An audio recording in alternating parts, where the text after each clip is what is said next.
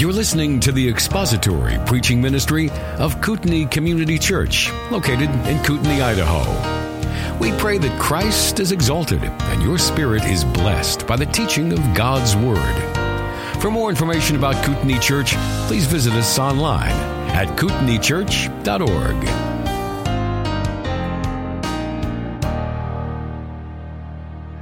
We often think of God's faithfulness in terms of the things which affect us positively, the favorable things that we experience. For instance, we think of God's faithfulness to his promise that he will never leave us or forsake us, that he will never abandon us. His promises concerning his faithfulness to be present, to comfort us, to provide for us, to encourage us, to sustain us.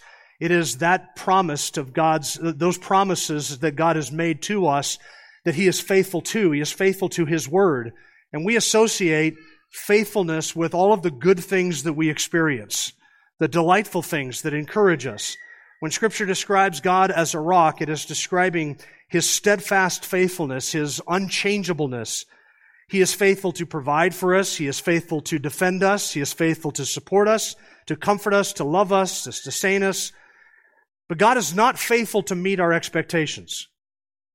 He's not faithful to meet our expectations. He's not faithful to meet our every craving, our every desire, our every whim, our every wish, our every lust.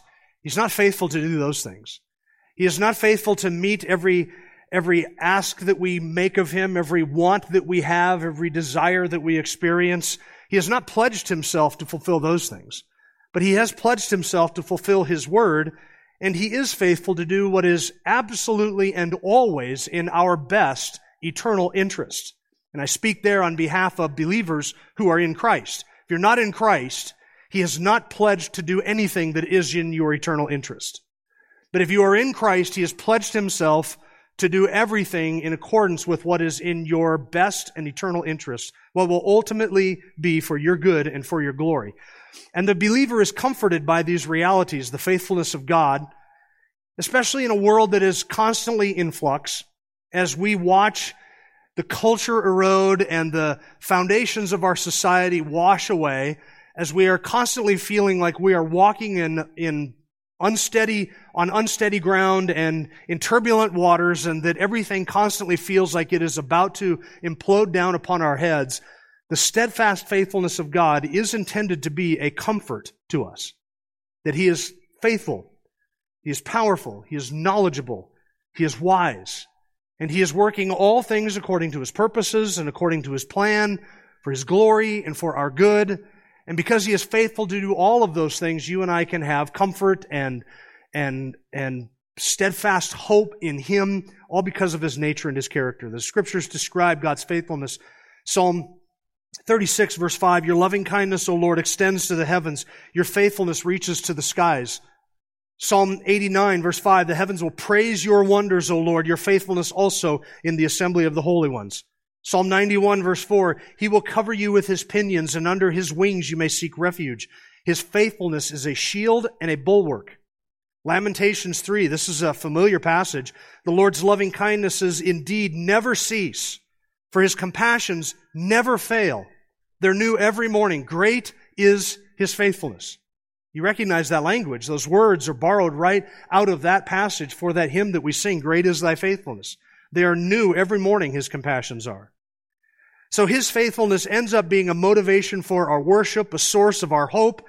It is a cause of courage and of zeal and of confidence and boldness. It is comfort for us and reassurance. He is faithful. And scripture says that he does all of his works in faithfulness. Not some of his works, all of his works are done in faithfulness. Psalm 33 verse 4, for the word of the Lord is upright and all his work is done in faithfulness. That is a comfort. It is also terrifying if you're not in Christ. Because that means that his judgment is also done in faithfulness. Do you ever associate faithfulness with God's judgment?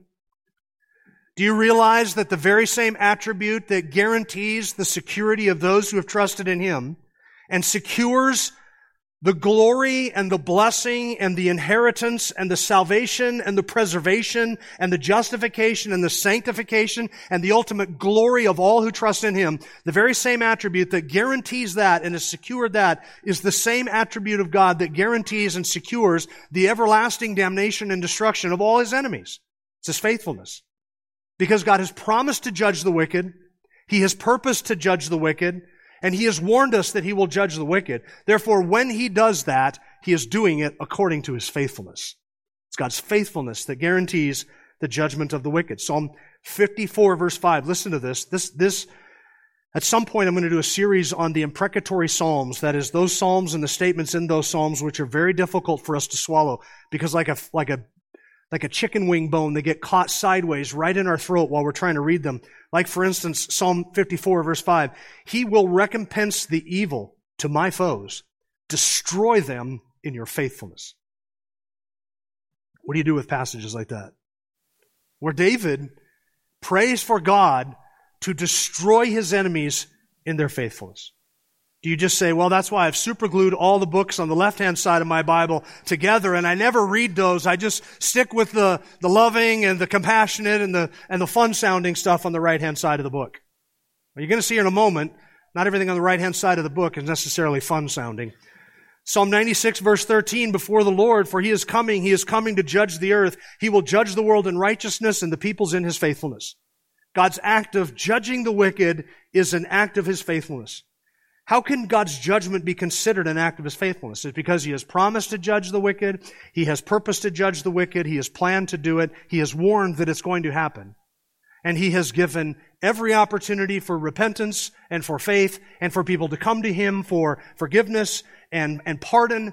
And when they do not, then he will judge them just as he has promised that he will judge them.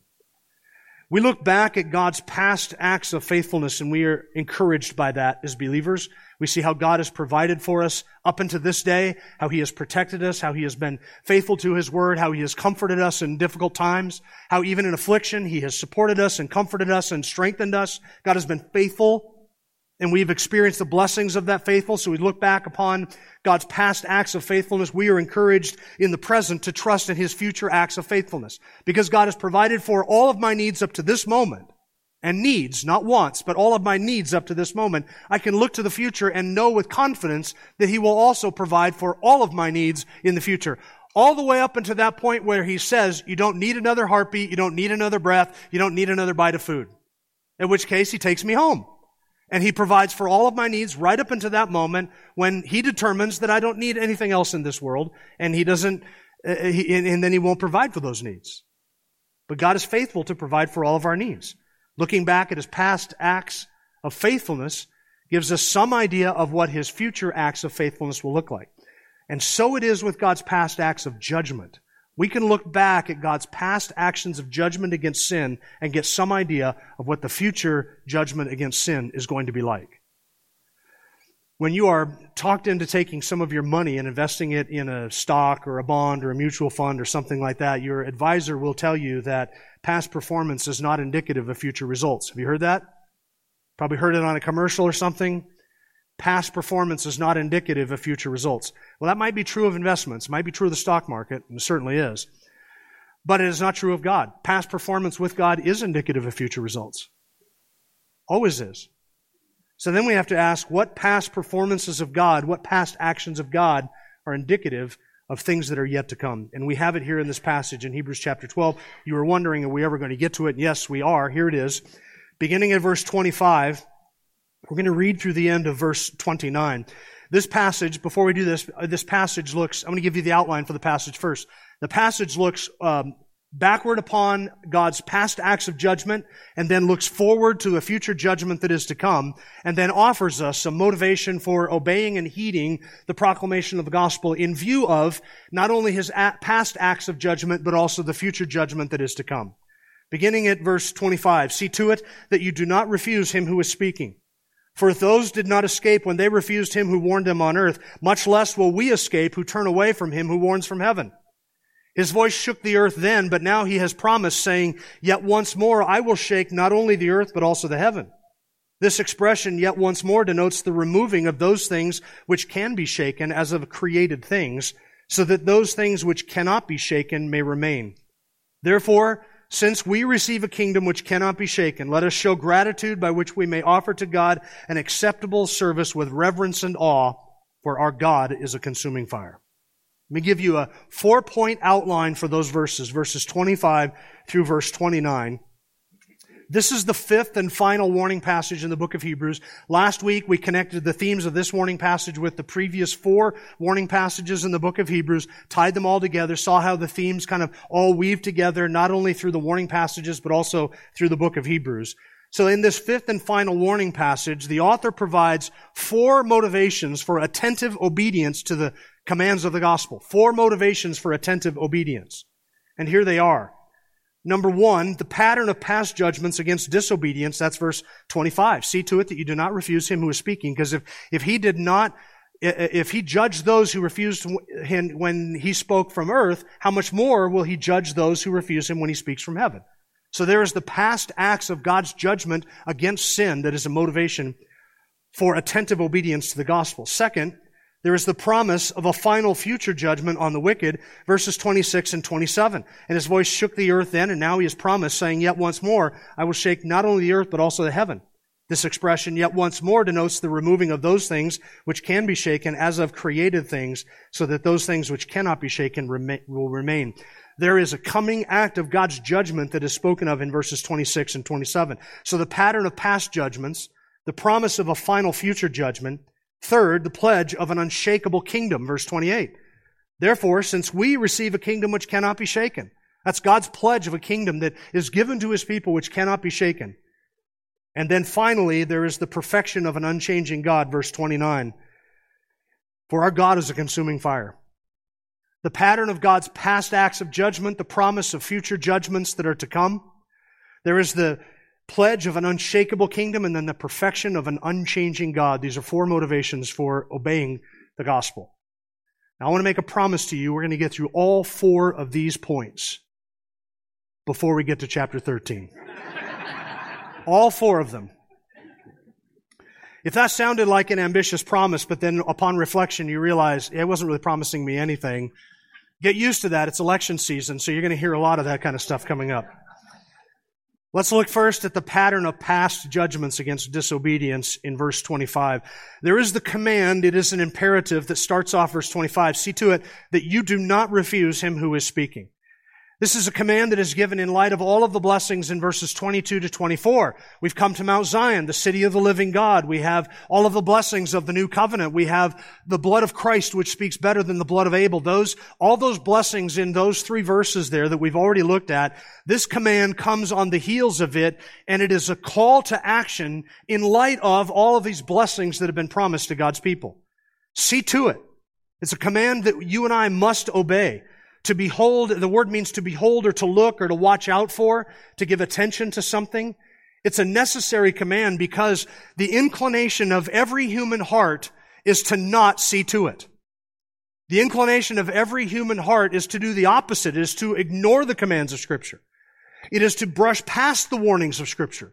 It is to be too preoccupied with the things of this life and the things in this world that we don't give any thought or attention or, or consideration to the warnings that are in scripture or the dangers that, that we might come up against. And so the author commands us, do not let yourself just be taken away by not paying attention. Do not let yourself be swept away into indolence and laziness. You must give steadfast attention to something. You must see to something, namely that you do not refuse him who is speaking. The definition, now this, the word refuse is a different word. This word has a kind of a wide semantic range, meaning it has a bunch of different meanings that are used in different ways throughout the New Testament. It's not a, a rare word, but it is a word with a wide range of meaning.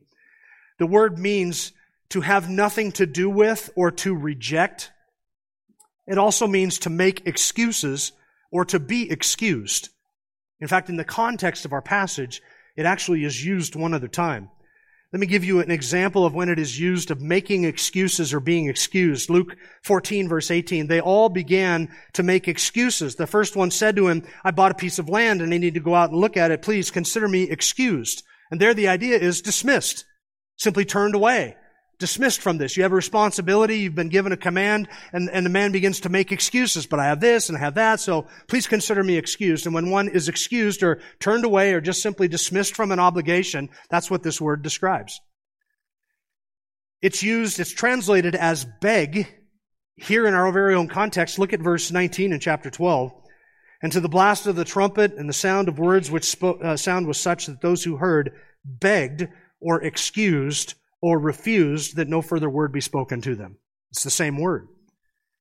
They were begging in light of Sinai and the judgments, the thundering judgments that came when the law of God was given, they were begging and pleading that no further word be spoken to them. What were they doing? The people were refusing the command of God on the mountain and saying, we don't want to hear this, we can't hear this, we can't tolerate this because they were in fear.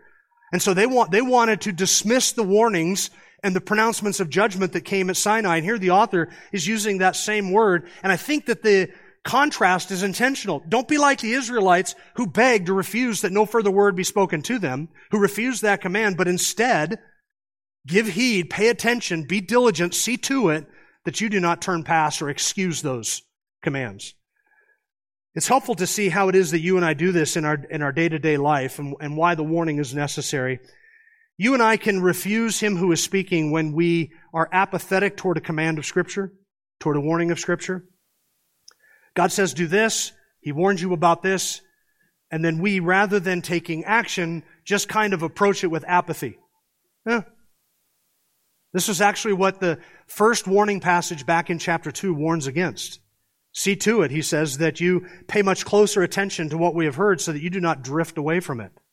The idea of drifting is not that you're actively turning and steering your boat and motoring away from the command. The idea of drifting is that you take no action. You just, you just do nothing.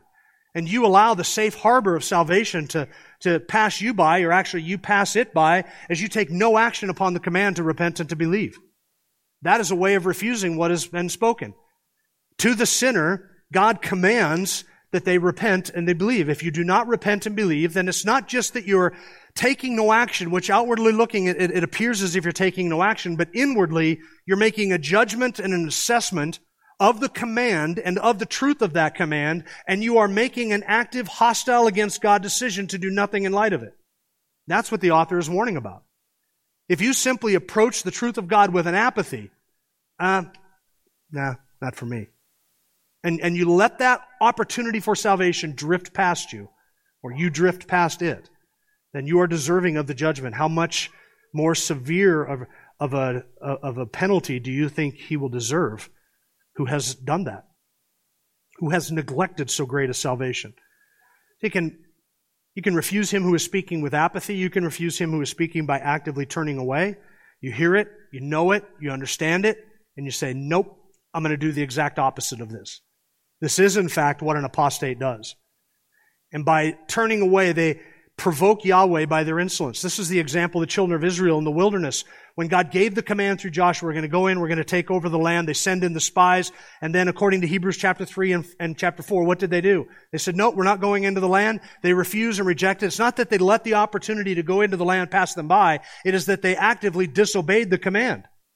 It didn't, it not, wasn't just apathy, but it was a, a hostility against the command of God. And scripture says they provoked him by that act of disobedience. A third way is to beg off the command, to simply excuse it or ignore it. And this is the idea behind offering an excuse. It is to hear what is offered, to hear what is commanded, and then simply to make an excuse as to why you do not need to obey that or you shouldn't obey it. It is to say, when I'm done satisfying my lust, then I'll be obedient to this. Being obedient to this right now really would sort of infringe upon my personal time. If I obey this command right now, it's really going to be an inconvenience with my current living arrangement.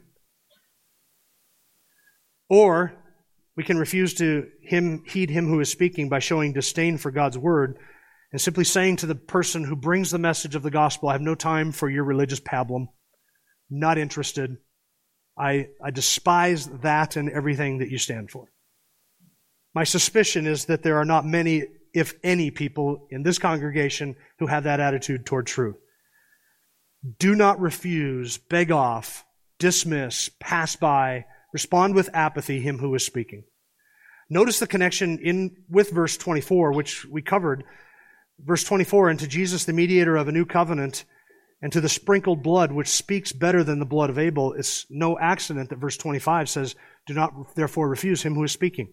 Who's doing the speaking in verse 25? There's a lot of speaking in the passage, by the way.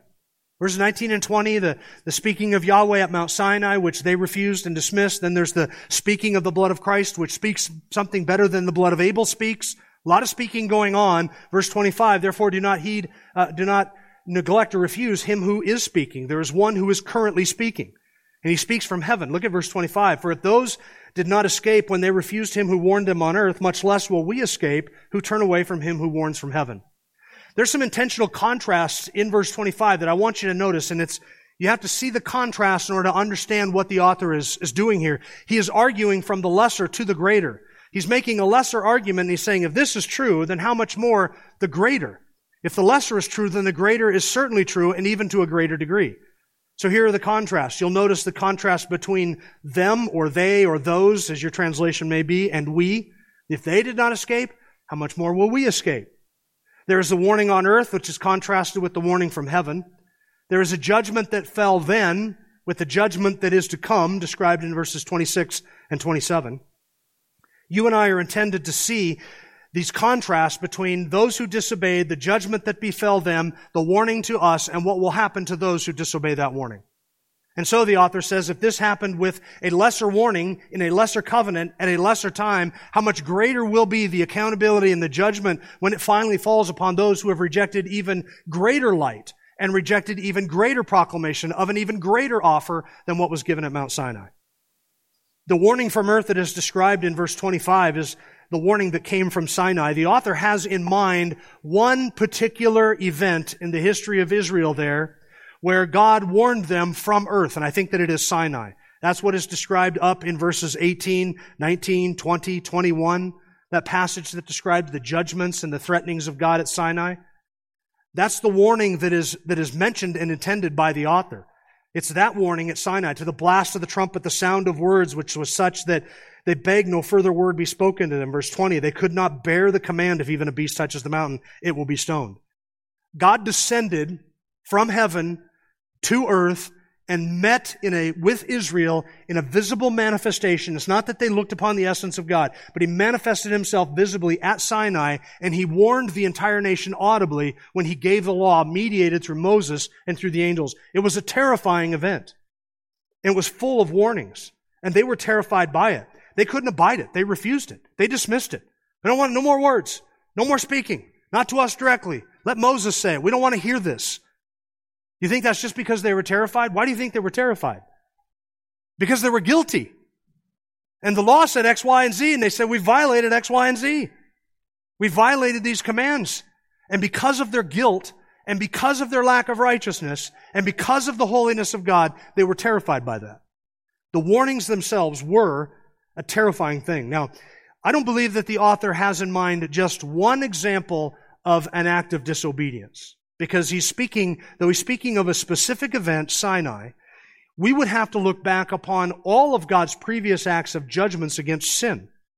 He could go all back, all the way back to the Garden of Eden when Adam and Eve first sinned and they were exiled from the garden. And they were cursed and all of Adam and Eve's progeny was cursed as a result of that. You could trace the, the history of God's judgments all the way up through the flood. The nation of Israel was familiar themselves with all of God's judgments and ones that came after this warning at Sinai, for instance. Do you remember the rebellion of Korah and how the ground opened them up and swallowed them on that day? Destroyed entire families, entire clans within the nation of Israel. How about Nadab and Abihu coming in before God and offering strange fire and the fire consumed them? There was the faithless generation that refused to go into the land, and so for 40 years they wandered around in the wilderness while eventually God picked off every last one of them and destroyed, judged in the wilderness an entire generation of disobedient and provoking people. Then there was Achan and his family when they finally went into the land. Achan was stoned because he took the spoil from Jericho. There was all of the oppressions from foreign nations in the book of Judges. Uh, the Philistines and the Moabites and every conceivable tribe around the nation of Israel eventually conquered them and subdued them and, and, and stole their things and oppressed them. Those were all judgments from God. And then there's the Assyrian invasion and the deportation in, the Assyrian captivity. Then there's the Babylonian captivity when Nebuchadnezzar comes in, destroys the city, destroys the temple, takes the best of the land back to Babylon with him. What is the pattern that we see? God warns people, they refuse his warnings, and he judges them in his faithfulness. I'm reading a book right now called God's Glory in Salvation Through Judgment. I understand as I'm talking about this book that this book is not for everybody because it's a thick book with not a lot of pictures in this book. And I read one of those a year just to remind myself of how dumb I feel. And I'm, go- I'm about halfway through this book, and the author's premise is that one of the things, one of the patterns that we see in God's Word and throughout history is that God makes His name known by judging sin. And then in the judging of sin, he delivers out of that judgment a people through faith. So God is glorified in the judgment upon sinners because in that judgment upon sinners, he is saving a people for his own possession. That is, in fact, the story of the cross, is it not? Now, whether God's glory and salvation through judgment is the central motif of Scripture, the central idea of Scripture, I don't think that it necessarily is. Personally, I think that the kingdom is the central motif of Scripture. But how does God establish that kingdom and how is He moving everything towards that kingdom? I think it is by judging sin and delivering a people out of and through that judgment. So these two things work together and they work together quite well. God makes His name great among the nations and among people by judging sin, by pouring out His wrath against that sin in His faithfulness while He delivers people out of that judgment. And He is glorified in that act.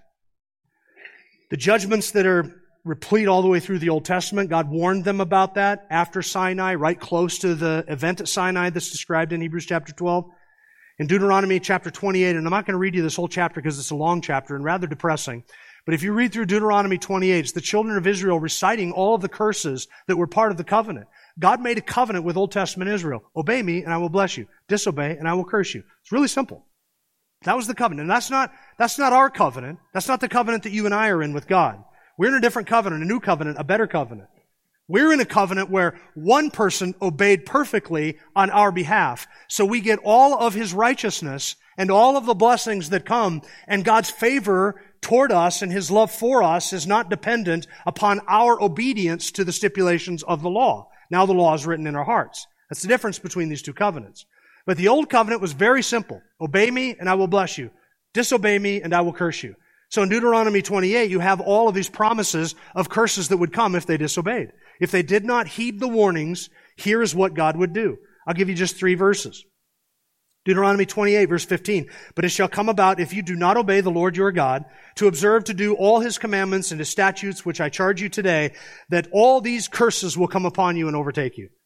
Verse 45, so all these curses shall come on you and pursue you and overtake you until you are destroyed, because you would not obey the Lord your God by keeping his commandments and his statutes which he commanded you. Deuteronomy 28 verse 58. If you're not careful to observe all the words of the law which are written in this book, to fear this honored and awesome name, the Lord your God, then the Lord will bring extraordinary plagues on you and your descendants, even severe and lasting plagues and miserable and chronic sickness he will bring back on you all the diseases of Egypt which you, of which you were afraid, and they will cling to you. Those were the warnings. Did they suffer all that God promised to do to them if they disobeyed? All of it, every last bit of it. You read through Deuteronomy 28. If you're familiar with your Old Testament, you can read through Deuteronomy 28 and probably identify an event in the history of Israel where they disobeyed and suffered the very things that God promised them. That's the warning on earth. And they suffered punishment for not giving heed to those warnings. So now here is the argument from the lesser to the greater. You and I have been warned in a way that is so much greater, not from earth, but from heaven. The contrast in verse 25, notice it, if those did not escape when they refused him who warned from earth, how much less will we escape who turn away from him who warns from heaven? The contrast is not between the two people who do the warning, because it is the same person who warns in both instances. Under the old covenant at Sinai, it was God who warned the nation of Israel. Yes, he spoke through Moses and angels and, and, and the law and the, the mediated written word. Yes, he did that. But it was still God who was doing the warning. Same way with he who warns now from heaven, it is still God who is warning us through the person of Christ, through the gospel when it is proclaimed. It is God who is doing the warning. The difference is between earth and heaven. If you did, if they re, were punished when they refused him who spoke from earth, how much greater the one who speaks from heaven? To instantly look at that and recognize that the, the proclamation of the gospel is itself an authoritative proclamation that comes with the authority of heaven itself. God has in Christ spoken to us.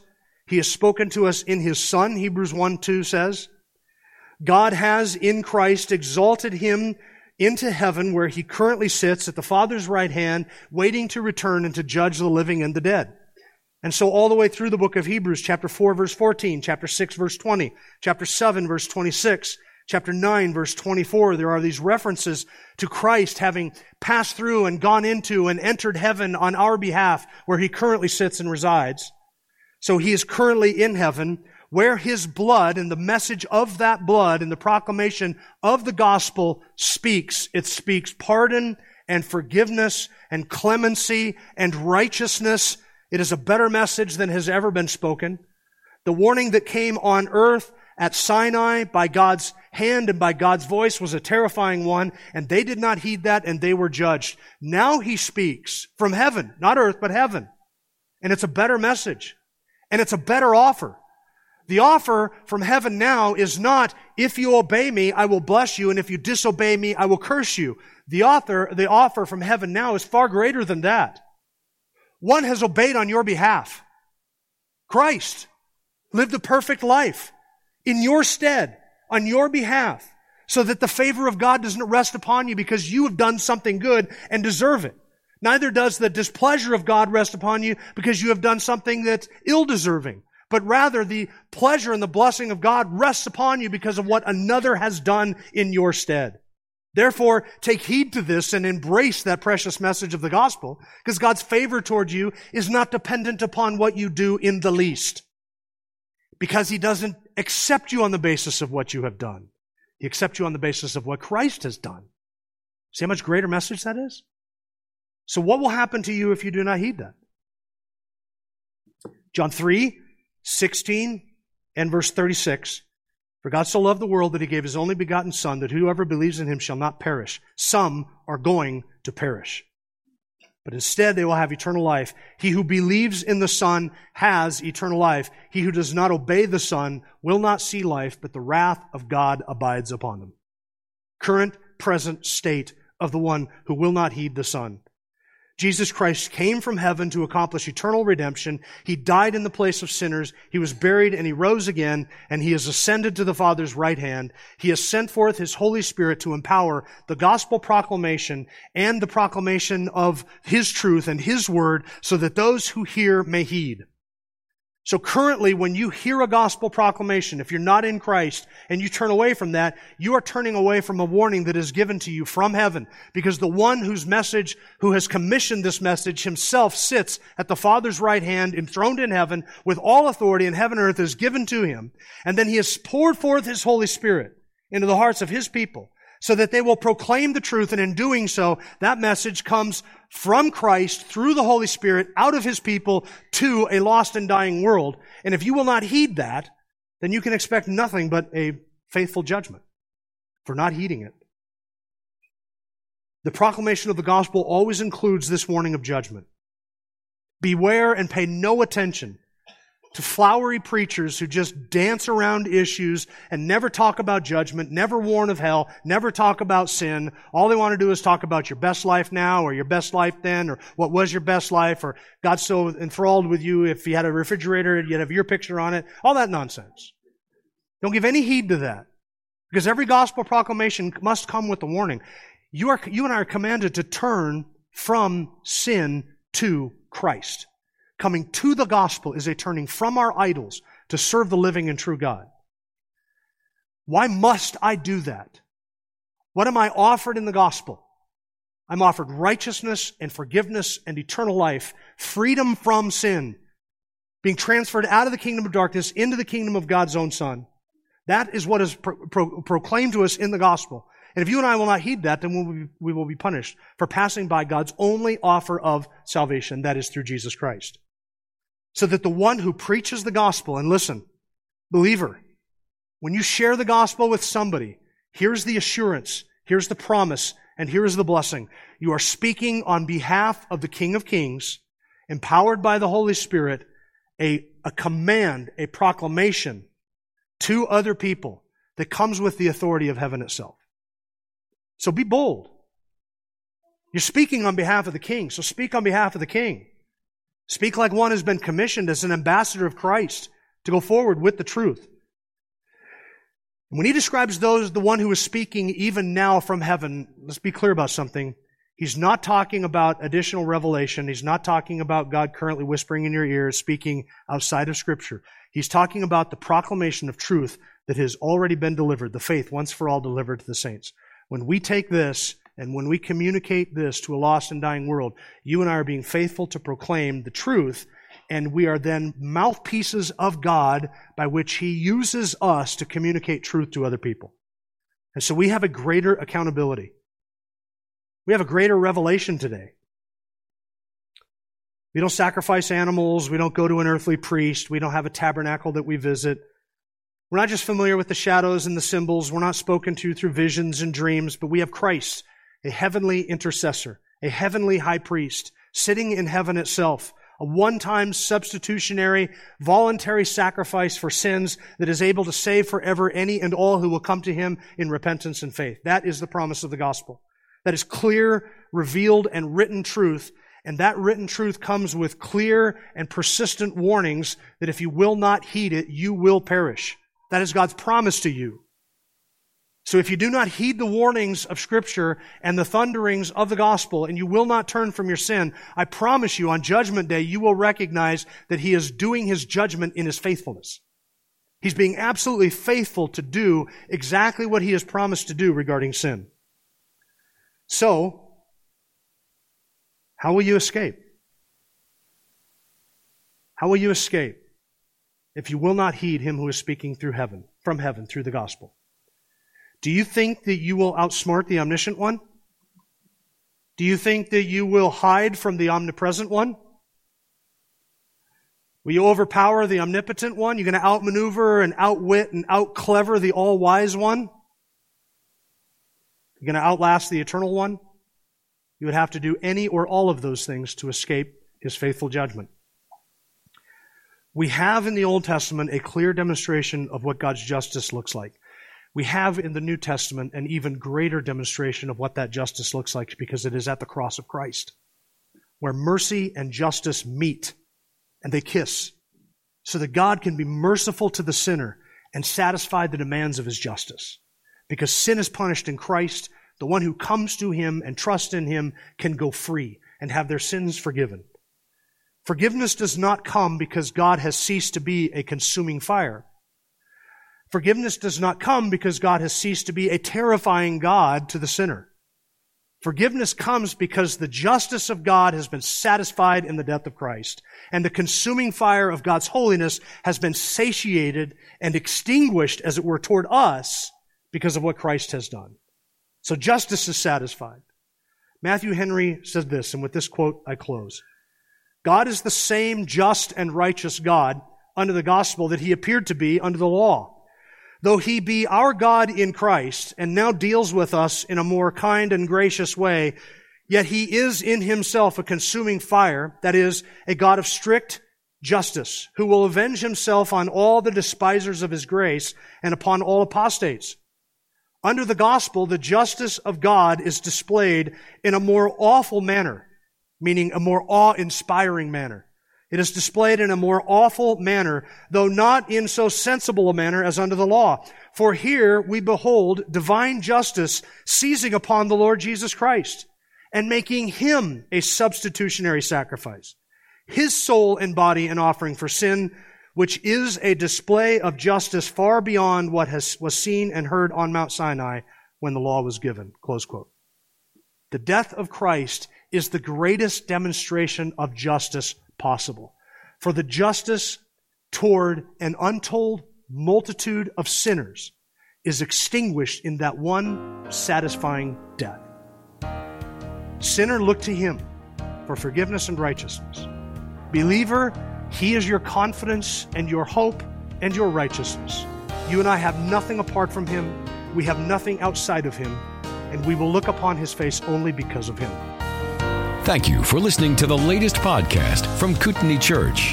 If you'd like to learn more about Kootenai Church or to donate to our church ministry, you can do so online by visiting kootenaichurch.org. We hope you enjoyed this podcast and pray you'll join us again next time. Once again, thank you for listening.